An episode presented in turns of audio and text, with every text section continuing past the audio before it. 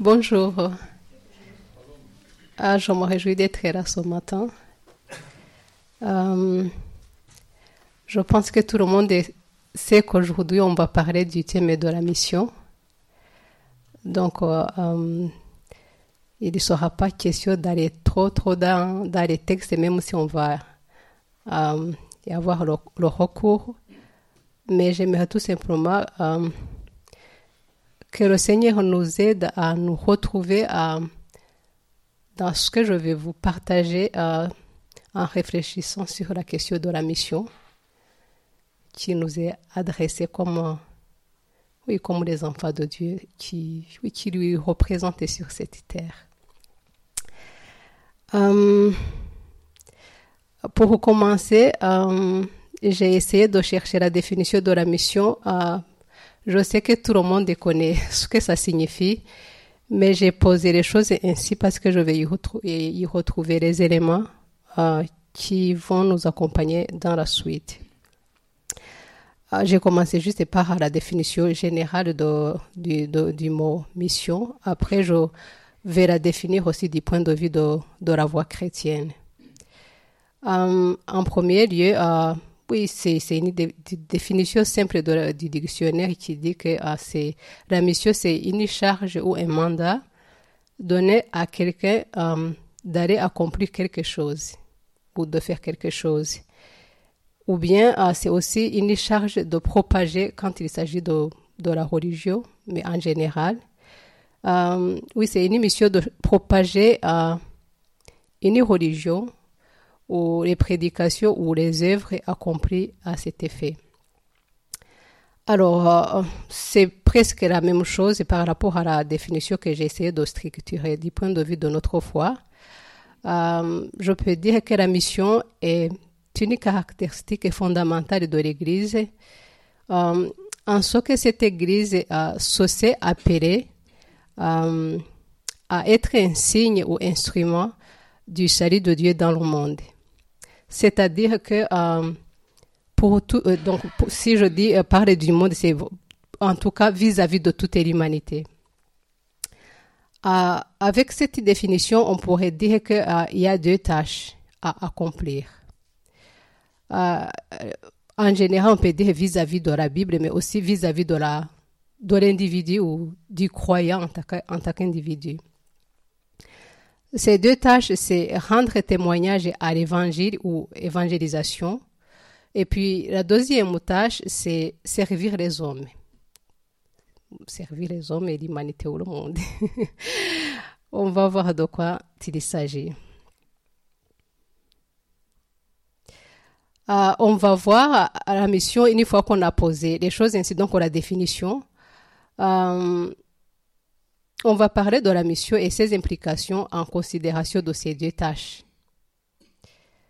Vous garderez en tête que la, première tâche, c'est rendre témoignage à l'évangile.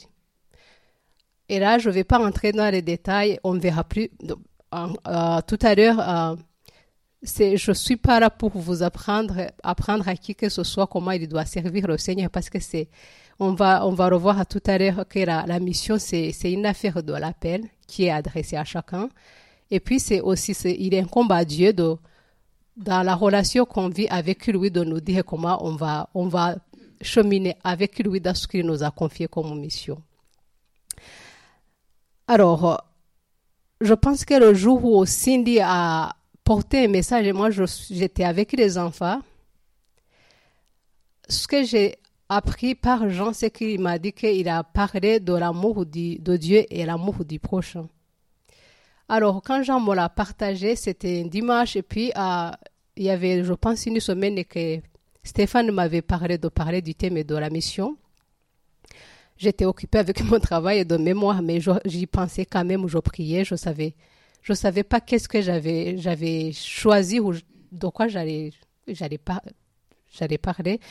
Euh, alors, la veille, j'avais reçu, en tout cas, en, y- en y pensant, j'avais, j'avais reçu les, les- les mêmes, les mêmes paroles. J'ai- Je l'ai partagé à Jean, je lui ai dit, c'est un peu bizarre. Et j'ai dit, je vais pas écouter l'en- l'enregistrement de Cindy. si j'ai reçu ça avant qu'elle en parle, peut-être moi j'en parlerai autrement. Et puis c'est peut-être que Dieu insiste là-dessus. Et puis c'est à chacun, et moi aussi en préparant j'ai appris quelque chose, c'est à chacun de voir qu'est-ce que Dieu lui communique au travers de ces deux messages. En tout cas moi aussi c'est la mission ça c'est comme si ça s'englobe dans dans son commandement aimer Dieu et puis aimer son prochain. Comme on vient de le, de le voir dans la définition, c'est oui, que ce soit l'Église ou que ce soit l'individu, la, première tâche, c'est de rendre, témoignage de l'évangile ou évangélisation, mais cette évangélisation peut, se vivre soit par les paroles ou soit par no, notre témoignage, notre façon de vivre. Et puis, alors, la deuxième tâche, ça, oui, ça, ça va dans la pratique, dans ce qu'on fait concrètement en tant que croyant. Alors, euh, je reprends ce, verset. Euh, c'est pas un verset, même si on les combine les deux, mais c'est ça se trouve dans les passages différents. Euh, tu aimeras le Seigneur ton Dieu de tout ton cœur, de, tout ton, de toute ton âme et de toute ta pensée. Euh, c'est là le grand, le grand et le premier commandement. Un second est aussi important. Tu aimeras ton prochain comme toi-même. J'ai choisi l'évangile de Matthieu. Il y, rapproche ces deux versets, mais ces versets, ils sont tirés de l'Ancien Testament. Le premier, euh, tu aimeras le Seigneur de tout ton, Dieu, de tout ton cœur, de toute ton âme et de toute ta pensée est tiré de, du Deutéronome 6, euh, verset 5. On peut aussi le retrouver, mais pas tout à fait comme c'est dans Deutéronome chez Josué, euh, chapitre 22, verset 5. Quant au deuxième verset, tu aimeras ton prochain comme toi-même, oh, il est tiré du, livre du Lévitique, chapitre 19, euh, verset 18. Uh, c'est intéressant de les trouver chez Matthieu. Uh, je pense qu'il les, il les combine. Et la manière dont il les aborde, uh, lui, il y rajoute quand même tu aimeras ton prochain.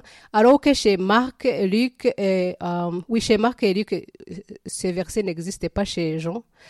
c'est juste chez les synoptiques.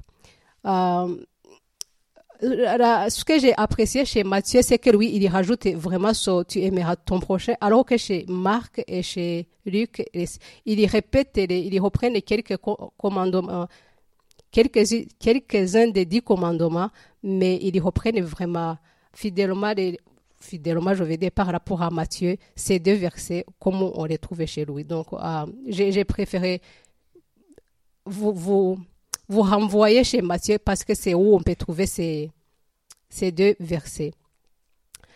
Euh, je vous dirai tout à l'heure, euh, après, ce que j'ai trouvé aussi chez Marc, même si lui, il y rajoutait pas tu aimeras ton prochain, il y rajoute quelque chose qui va nous accompagner ou nous faire réfléchir sur, euh, sur la mission, en tout cas par rapport à la suite du, du chapitre. Alors, on va parler, donc je vais dire que la mission en tant que telle, il implique l'amour de Dieu et l'amour du prochain. Alors, on va regarder, on commence par l'amour de Dieu. On peut se demander, en tout cas, vous, le savez bien, le, le concept de l'amour, il est complexe. En tout cas, quand on l'utilise en français. Ça peut, ça peut porter sur beaucoup de choses. Mais ici, on est dans dans le contexte de la foi. Mais concrètement, qu'est-ce qu'on peut dire quand on parle d'aimer Dieu qu'on ne voit pas? Même pour nos proches qu'on voit, des fois, c'est un peu difficile. ah, J'ai essayé de, de chercher dans la Bible les termes utilisés ah, pour parler de l'amour, en tout cas dans d'autres langues, pas dans la langue française, parce que la langue française utilise le mot amour. Mais quand on va dans les textes bibliques, voilà, puisque là, vous le savez bien, Jésus ou Dieu ne parlait pas, ne parlait pas Dieu. Dieu, il peut nous parler dans toutes les langues, mais à l'époque de Jésus, quand il donnait son, son message, euh, il ne parlait pas en français. Et puis, quand la Bible a été mise par écrit, l'Ancien Testament, euh, c'est- traduit à partir de l'hébreu. Et puis, plus tard, avec le Nouveau Testament, il a été traduit à partir du grec. On sait bien que Jésus ne parlait pas le grec à l'époque. Euh, soit c'était l'hébreu ou araméen. Donc, on n'a pas eu, voilà, on n'a pas eu la chance de, à l'époque, il, il prêchait pas, il y avait personne derrière lui pour enregistrer ou écrire ce qu'il disait, pour traduire en tout cas son, ses messages de sa propre langue. Donc, c'est plus tard que euh, le Nouveau Testament a été écrit et puis il a été écrit en grec. Donc, la traduction que j'ai fait par rapport à, ces, passages, c'est à partir du texte grec. Et puis, on va voir pourquoi les gens qui ont euh, interprété ou traduit la Bible, ils ont voulu utiliser ces mots qui sont équivalents dans l'amour. Euh, alors, le terme aimé, comme je viens de le dire, dans l'Ancien Testament, c'est intéressant quand on lit vraiment la Bible à partir des autres textes. C'est là où on, découvre la profondeur des termes choisis. Pourquoi on choisit celui-ci et pas celui-là? Euh, alors, euh, on- dans les pages qu'on a citées, dans les deux versets-là, tu aimeras le Seigneur et ton prochain, il y a, dans l'Ancien Testament, on utilise donc le seul mot, amour, qui connaissent déjà hébreu, c'est le mot arav. Et puis, euh, ce qui est étonnant, c'est que ce, ce mot-là, il a quatre sens. Donc, ça peut renvoyer à l'amour des personnes, comme le père peut aimer à son fils. On peut, euh, je ne sais pas si, je ne vais pas perdre le temps en vous donnant des références, mais si vous en avez besoin, ils sont écrits ici pour vous dire euh, donc comment ce mot était, est, employé. On peut l'utiliser en parlant de l'amour de l'homme euh, par rapport à sa femme. On peut l'utiliser, donc euh, voilà, je vais continuer. On peut l'utiliser par rapport à l'amour d'une femme vis-à-vis de l'homme. Tout ça, il y a des versets bibliques qui, auxquels on pourrait envoyer. Et puis, ce mot, il est aussi utilisé, donc le mot amour, arabe, en tout cas en hébreu. On peut aussi l'utiliser quand il s'agit des choses. Par exemple, on peut en parler. Donc, l'utiliser quand on, parle, on dit qu'on aime le droit. C'est dans les psaumes, psaume 37, verset 28. Il est utilisé pour parler de l'amour de Jérusalem, Ésaïe 66, verset 10. On peut l'utiliser quand on parle de, de ce qu'on mange comme les gâteaux, chez Osée 3, verset 1. Ce mot aussi, on peut l'utiliser quand on parle de l'amour qu'on aime Dieu. Donc, l'amour qu'on a pour les humains, l'amour qu'on a pour les, choses, c'est aussi le, mot, le même mot qu'on utilise quand on aime Dieu.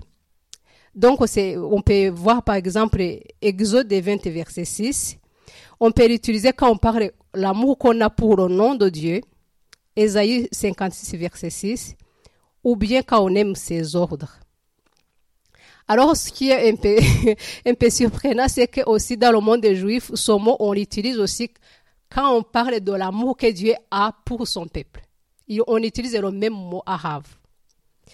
Euh, l'amour que Dieu a pour Israël, Israël donc Osée 3, verset 1.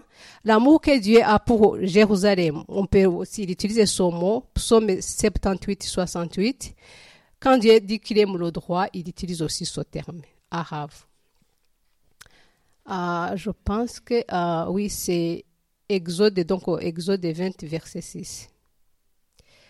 Alors, si on considère ces cinq, euh, ces cinq versets pour comprendre le, verset 6. Euh, alors, qu'est-ce que je, je voudrais en revenir? Attendez, je me retrouve un peu.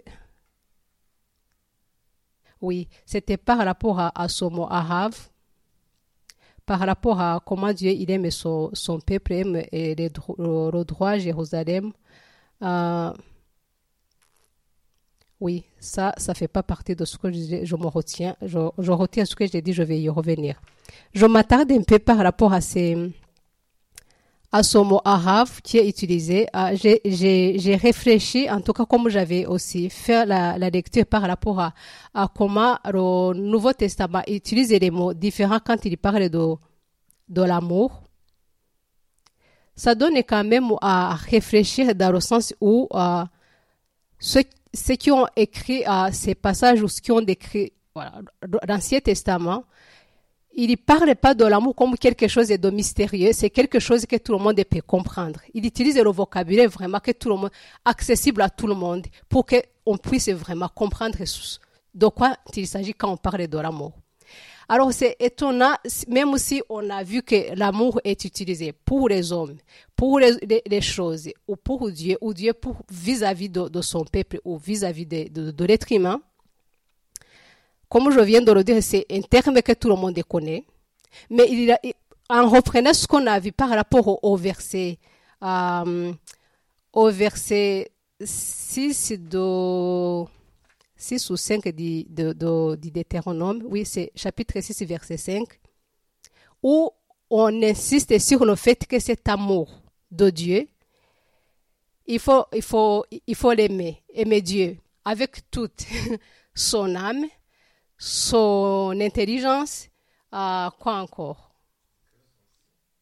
Donc, insister, insister là-dessus, même si c'est un amour qu'on connaît en général pour tout, mais s'il s'agit de Dieu, il faut que on l'aime entièrement.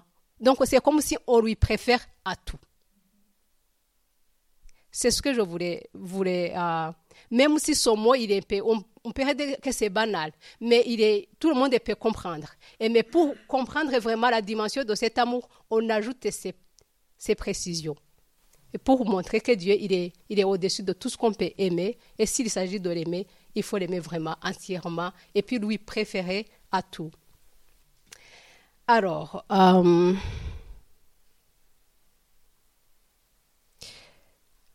il faut que je me retrouve dans mes notes pour pouvoir euh, vous parler de la suite. Je suis un peu fatiguée, mais je vais y arriver. Oui, le, terme qui m'avait confondu, c'est que voilà, je n'avais pas fait le lien entre ce que j'ai lu avant avec la suite. C'est toujours pour expliquer euh, l'amour que Dieu éprouve vis-à-vis de son peuple. Euh, j'avais précisé que c'est à considérer. Ah oui, je me souviens de ce que je, ce que je, ce que je voulais dire. Si vous avez le temps chez vous, prenez ces deux versets. Tu aimeras ton Dieu et tu aimeras ton prochain. Tiré de, du Deutéronome 6, 5 aussi du Lévitique 18, 19, si je montre, oui, 19, 19, 18, pour comprendre ce que c'est en lien avec ce que je viens de dire. Si vous lisez ce qui précède et ce qui suit ces versets, ça va vous, vous montrer que quelqu'un qui écoute ce, ce commandement, il sait de quoi il s'agit.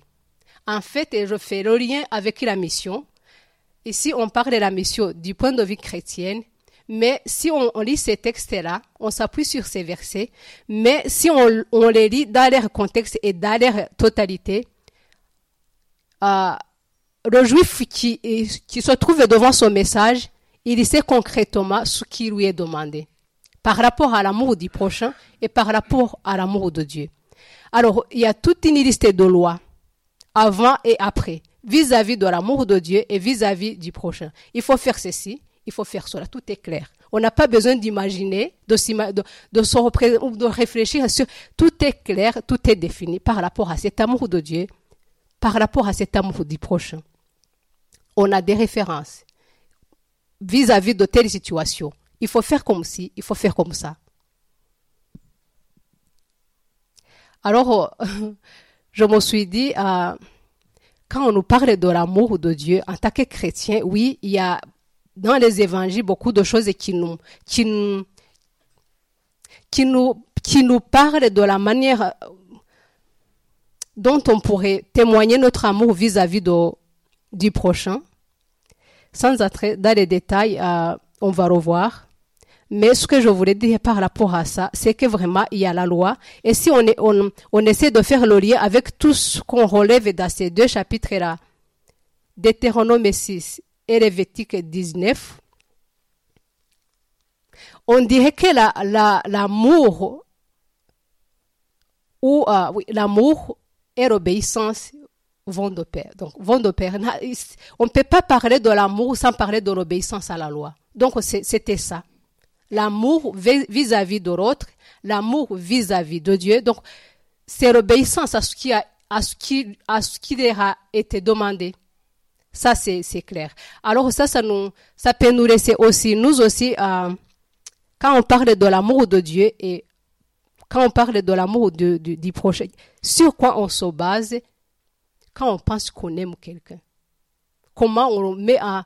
Déjà, le fait d'y penser, qu'est-ce qui nous qu'est-ce qui nous sert comme indice de dire oui, je sais que j'aime cette personne-là, mais est-ce que la manière dont je l'aime, ça correspond vraiment à ce que Dieu me demande ou ce que Dieu pense par rapport à ce concept de l'amour. Vous savez que nous, on, a plusieurs manières de définir l'amour. Il a beaucoup, beaucoup de significations. Et quand on parle, on dit qu'on aime, c'est là où je voulais me tourner vers le, Nouveau Testament. Il y a trois sortes d'amour. Et puis, c'est bien dans, dans, la langue grecque et on distingue trois sortes d'amour. Je pense que vous les connaissez tous. C'est la l'éros, la philia et, et agapé. Et dans la Bible, on, joue avec ces trois mots. Et quand on utilise tel mot ou tel mot, on voit tout de suite que le contexte dans lequel il est utilisé, ça te dit quelque chose. Alors, euh,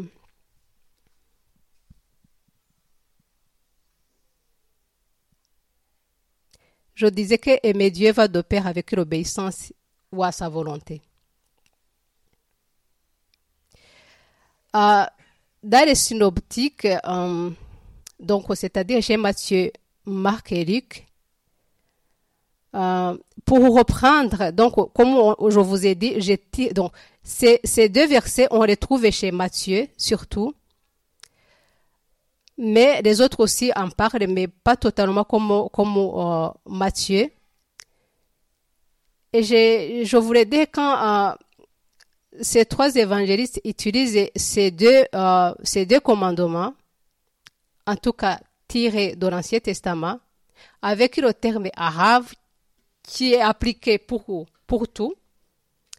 Alors, dans le Nouveau Testament, il en va, autre, il en va autrement. Aimer Dieu et son prochain est traduit par le mot agapao, ou aimer en français, mais agapao, c'est, ça qui donne le, le mot agapé.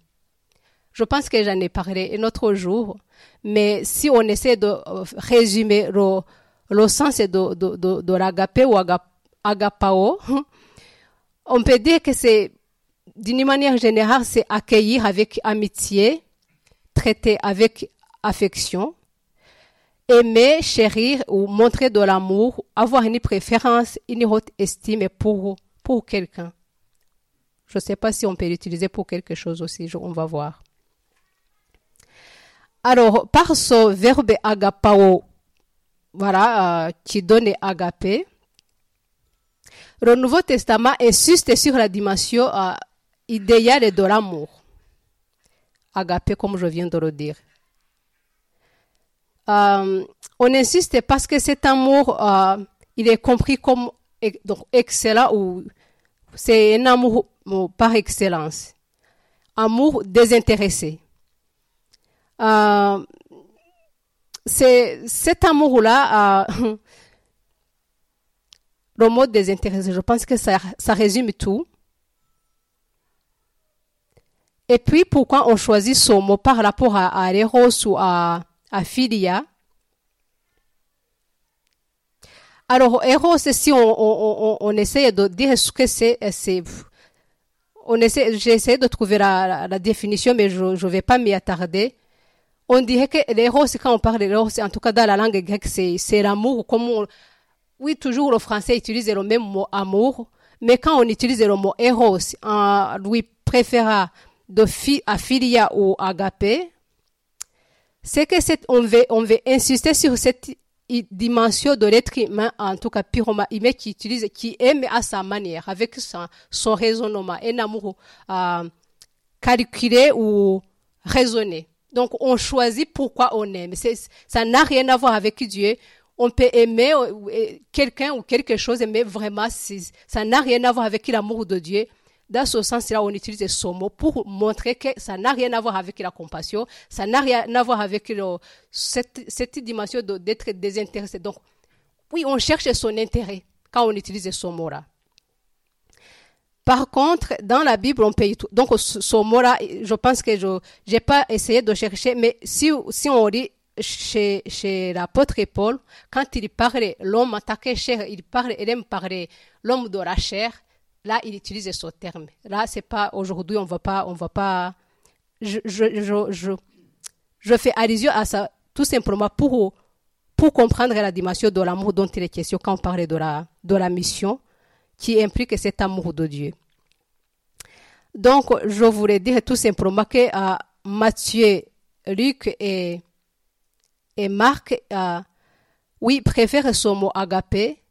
Euh, donc, dans le sens où il est, il est différent de ces deux sortes d'amour. Il est amour par excellence. Pour, donc, ça insiste sur, quand on parle de Dieu, en tout cas, ça insiste sur cette dimension de préférer Dieu à tout.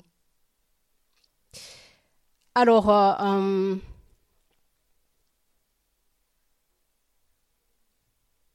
je viens de le dire, cet amour, il est utilisé en comparaison avec des versets qu'on a vus, c'est le mot utilisé, c'est ce que euh, le Nouveau Testament a utilisé pour parler. En tout cas, dans l'Ancien Testament, on utilise le mot arabe.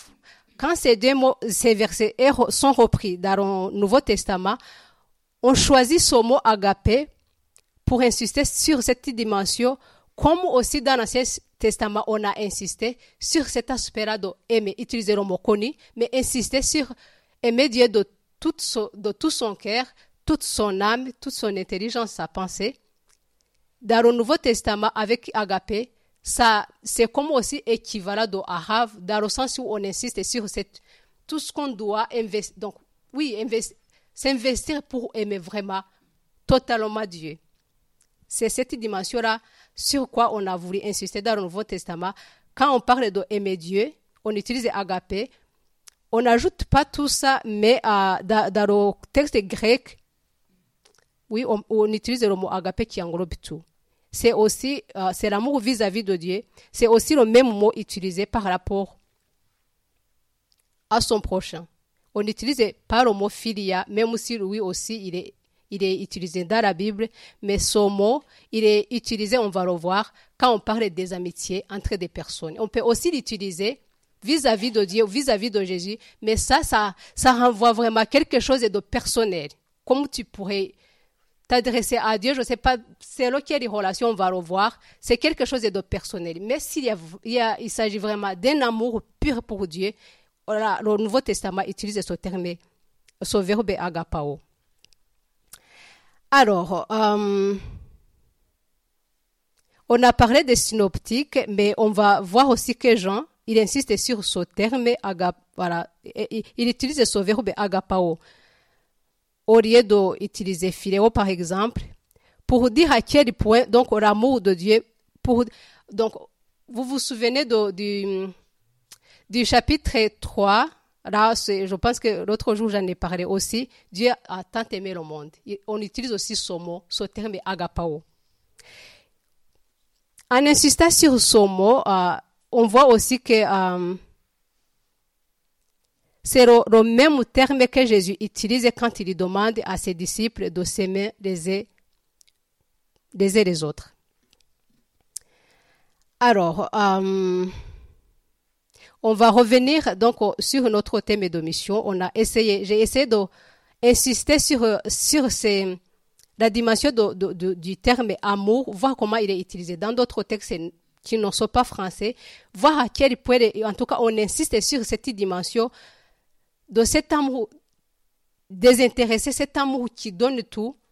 Je, voilà, je ne m'attarde pas à, ce que, à, quoi ça renvoie par rapport, au, par exemple, Dieu a tant aimé, le monde. Quand Jésus utilise le même mot, quelqu'un qui lui, qui lui comprend, il sait de quoi il parle. Cet amour qui se donne, je pense que ça, ça, englobe tout. Je n'ai pas besoin d'y insister. L'amour qui se donne.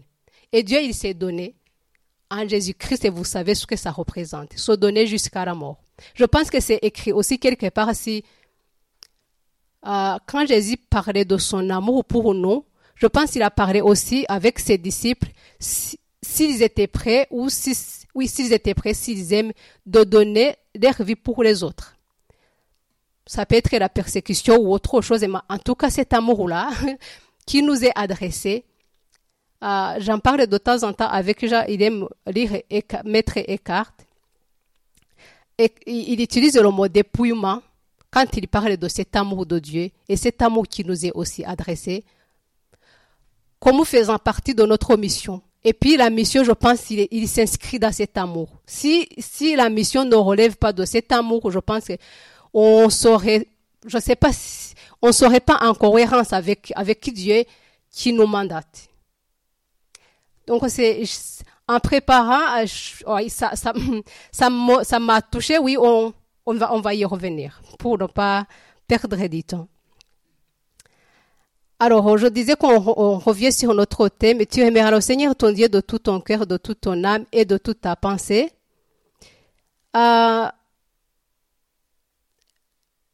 Jésus, je pense qu'il a compris, il comprenait la difficulté de son époque de faire la différence. Comme il connaissait déjà le contexte de l'époque, on pense qu'on est, mais parce qu'on met en pratique la loi. Alors, euh, euh, ceux qui ont écrit, quand je préparais, euh, ça m'a fait rigoler parce que j'ai dit, il a choisi d'utiliser le verbe agapao, mais je me suis souvenu que Jésus ne parlait pas le grec. Mais ceux qui ont écrit la Bible, ils ont voulu choisir ce mot, le mettre dans la bouche de Jésus, pour montrer qu'à son époque, le terme amour euh, ce qui serait équivalent, donc au arabe de son époque, il, y a, un autre terme, en tout cas, qui est moins utilisé dans l'Ancien Testament. Euh, c'est le mot. Euh, c'est Raham. J'arrive parce que si je dis Ra, c'est pas en français, c'est Raham. Raham, c'est le terme moins utilisé dans l'Ancien Testament. C'est ça qui se rapproche un peu à, à Agapé, mais il est, il est plutôt appliqué quand on parle de l'amour que Dieu il a vis-à-vis de son peuple. Mais euh, je dirais que quelqu'un qui a écrit l'Ancien Testament, il est sorti de son contexte de humain. Il avait, je pense qu'il avait une révélation de voir que l'amour qu'on utilisait pour les objets, quand même, il est différent quand on parle de l'amour de Dieu. Alors, il, il, il, applique son mot, surtout quand il parle de l'amour de Dieu vis-à-vis de son peuple. Ce terme-là, rahav, ça renvoie à la compassion. Ça renvoie, donc la compassion, si on va dans la loi, on ne la trouve pas. Il faut faire quelque chose parce que c'est écrit, mais ça relève pas de, de cœur. Il n'y a, il y a pas de, de, de ce sentiment, de ce désintérêt. On, on le fait parce qu'il faut le faire. On le fait parce que la loi dit que si on fait ceci ou cela, on va être heureux dans notre pays qui nous a été donné. Donc il y a intérêt quelque part.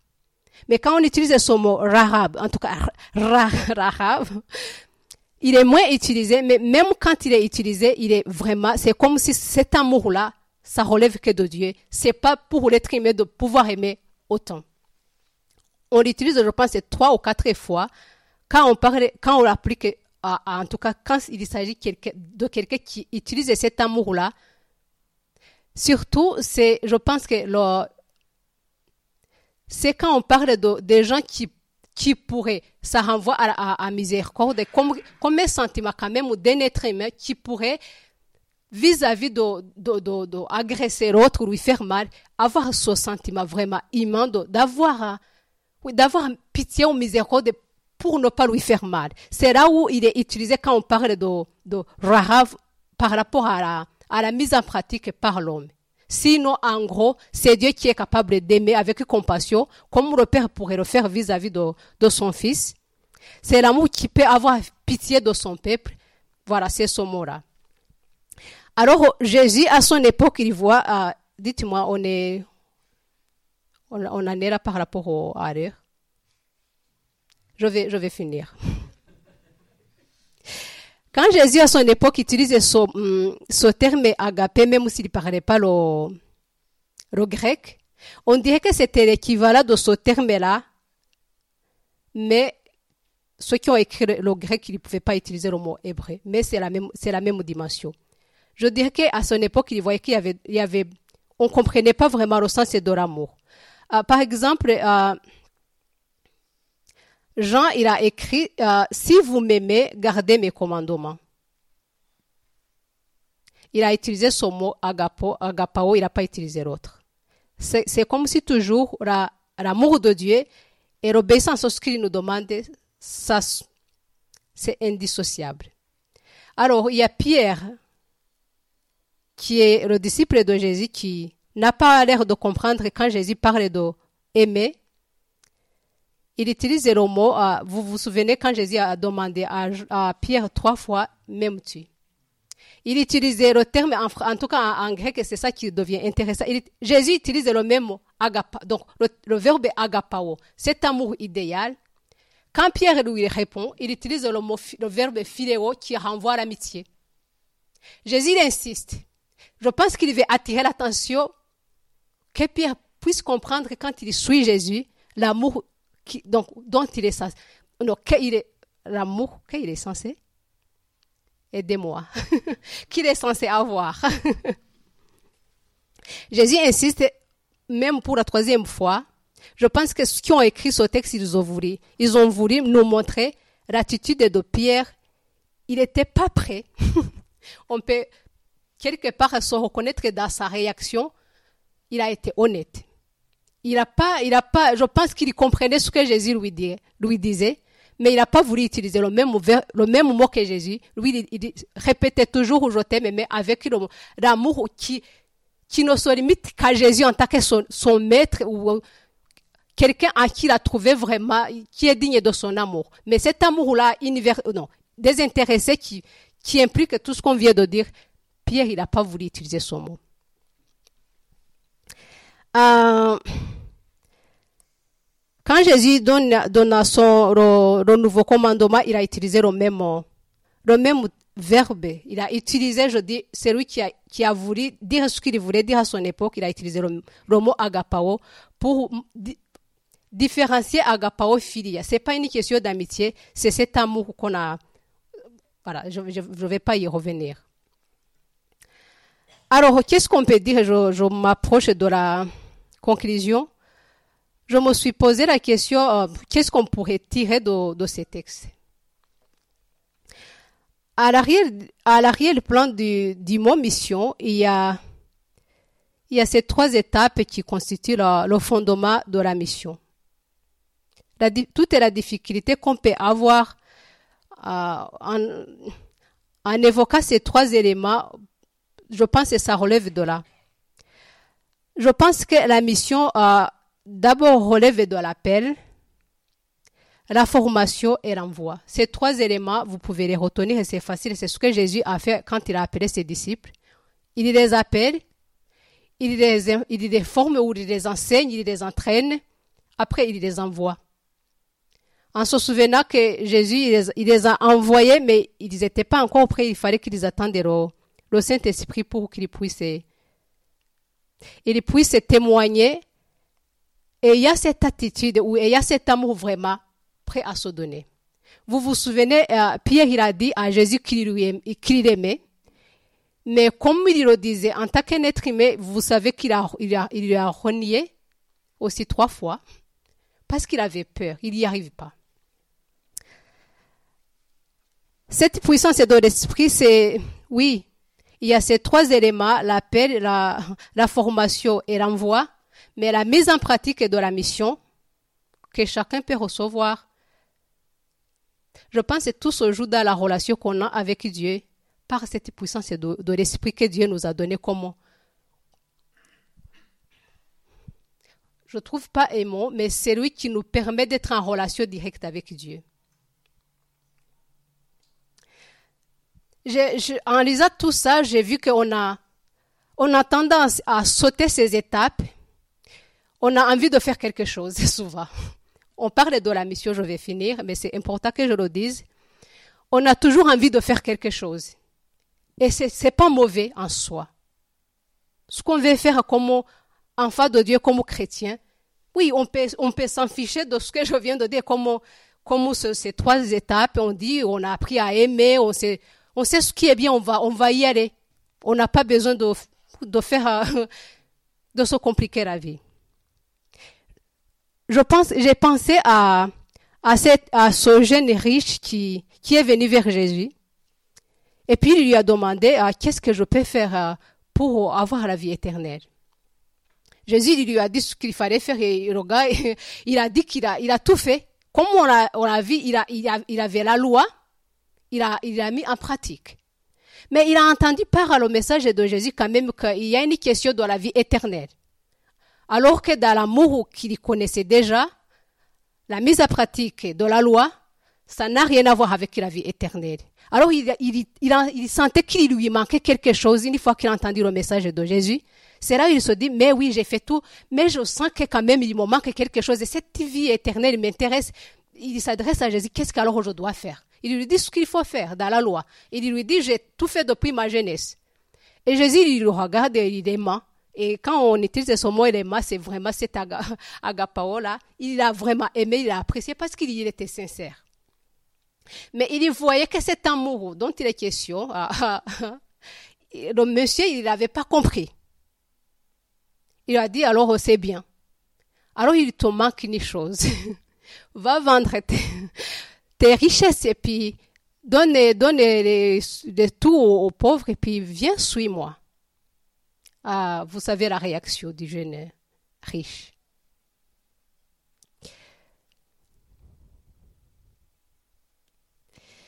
Euh, pour conclure, euh, euh, j'avais pensé à lire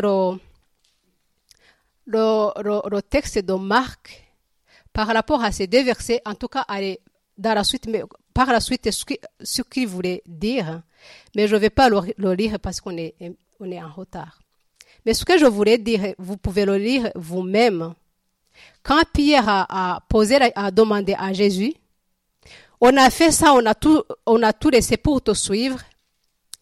Et puis Jésus, il il, a, il, a, il, a, il, a, il lui a répondu, il a dit, vous avez laissé ça, vous aurez ça ici, mais en plus de ça, vous aurez la vie éternelle. Contrairement à Matthieu et à Luc, il est étonnant que Marc, il a dit, il a écrit en tout cas, celui qui a, attribué ce texte à Marc, il a dit, euh, je pense c'est le verset, le verset 30, il y a toute une liste qui est mentionnée vis-à-vis de ce qu'on aura. Une fois qu'on on a tout laissé pour euh, suivre Jésus. Au verset 30, on dit, sans recevoir au, au, au centuple de, de, tout ce qu'on a perdu maintenant, ce que je voulais dire, c'est en sauta, si, mes frères, sœurs, mères, enfants et chants, avec des persécutions. C'est le mot, je, voulais insister dessus par rapport à, à, la manière dont l'auteur de Marc, les autres, ils parlent de bonnes choses qu'on aura une fois qu'on va suivre Jésus. On a perdu, on a laissé nos familles, on a laissé ceci ou cela. Jésus dit, oui, oui, vous avez laissé ça, mais même pendant que vous êtes encore ici, bah, vous aurez ceci, vous aurez des frères, des, des familles, des, tout ce que vous voulez. Je ne sais pas en fait si on entre dans la réalité, si on a ça. Mais Marc, il a dit quand même qu'il y aura aussi des persécutions, des choses qu'il faut recevoir quand on suit Jésus. C'est pas drôle, mais je pense que cet amour-là, qui nous appelle à se donner, je ne vous encourage pas à vous exposer, mais Jésus, par amour, il s'est donné pour nous sauver. Peut-être que ça peut arriver que aussi ça nous, il nous est demandé dans notre mission il y a, je pense c'est l'idée des sacrifices à donner. S'il s'agit de... Parce que la finalité de notre mission, ça touche, ça touche oui, au service de, au service et servir les hommes différemment par rapport à la, à la vie pratique quand on est dans le besoin. Mais la finalité, c'est c'est surtout le salut. Alors, au salut, pour, pour y, arriver, ça, nous, ça peut nous, nous conduire, en, tout cas, dans, dans des pratiques ou dans, dans des démarches où on est vraiment exposé. Mais Jésus nous a, ne nous a pas promis de. Oui, il a, il a dit à ses disciples vous aurez des, des, des, tribulations dans le monde. Ce n'est pas une bonne nouvelle, mais quand on parle de la mission, je pense que cet aspect, on ne peut pas, on peut pas la, la mettre de côté. Alors, je termine. Il m'avait été demandé de parler, de donner mon témoignage, mais je pense que l'heure est passée. Parler de la mission, mais en même temps parler aussi de donner mon témoignage par rapport à ce que je fais comme, comme mission, mais je ne vais pas le faire maintenant parce que euh, y a la Sainte Seine et la suite. Je vais m'arrêter là. Euh, ça, ça, va être, je vous le promets, le jour où il sera question de, donner des témoignages, je vais le faire avec plaisir. Alors je vais, je vais prier. J'ai pas préparé la question par rapport à ce qu'on a vu. Ce que je proposerai, si le temps nous le permet, c'est que euh, si Dieu vous a parlé au travers de tout ce qu'on a partagé, surtout cet amour vis-à-vis de Dieu et cet amour vis-à-vis du prochain, s'il vous a parlé d'une manière ou d'une autre, juste, euh, on prendrait ce temps de se mettre devant Dieu parce que c'est lui qui nous appelle, c'est lui qui nous forme, c'est lui qui nous envoie, c'est avec, avec lui que nous pouvons accomplir notre mission. Juste se mettre devant lui, lui dire ce qu'on veut, c'est lorsqu'il nous, il vous a, il vous a parlé au travers de ce partage. Je vais prier. Merci Seigneur pour ce, ce moment que tu nous as permis de vivre. J'ai essayé de parler de la mission, Seigneur, la présence de chacun et chacune ici, c'est la preuve que tu, tu nous as choisis, tu nous as aimés, tu nous as envoyés. Cette soif, Seigneur, de te chercher, je crois qu'elle est sincère pour chacune et chacun ici présent. Seigneur, euh,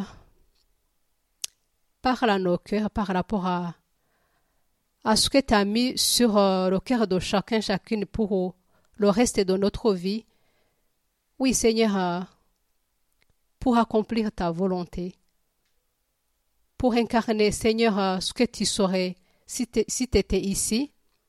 Oui, tu as choisi de nous mandater. Nous aimerions, Seigneur, vivre pour ta gloire, te servir avec sincérité et fidélité.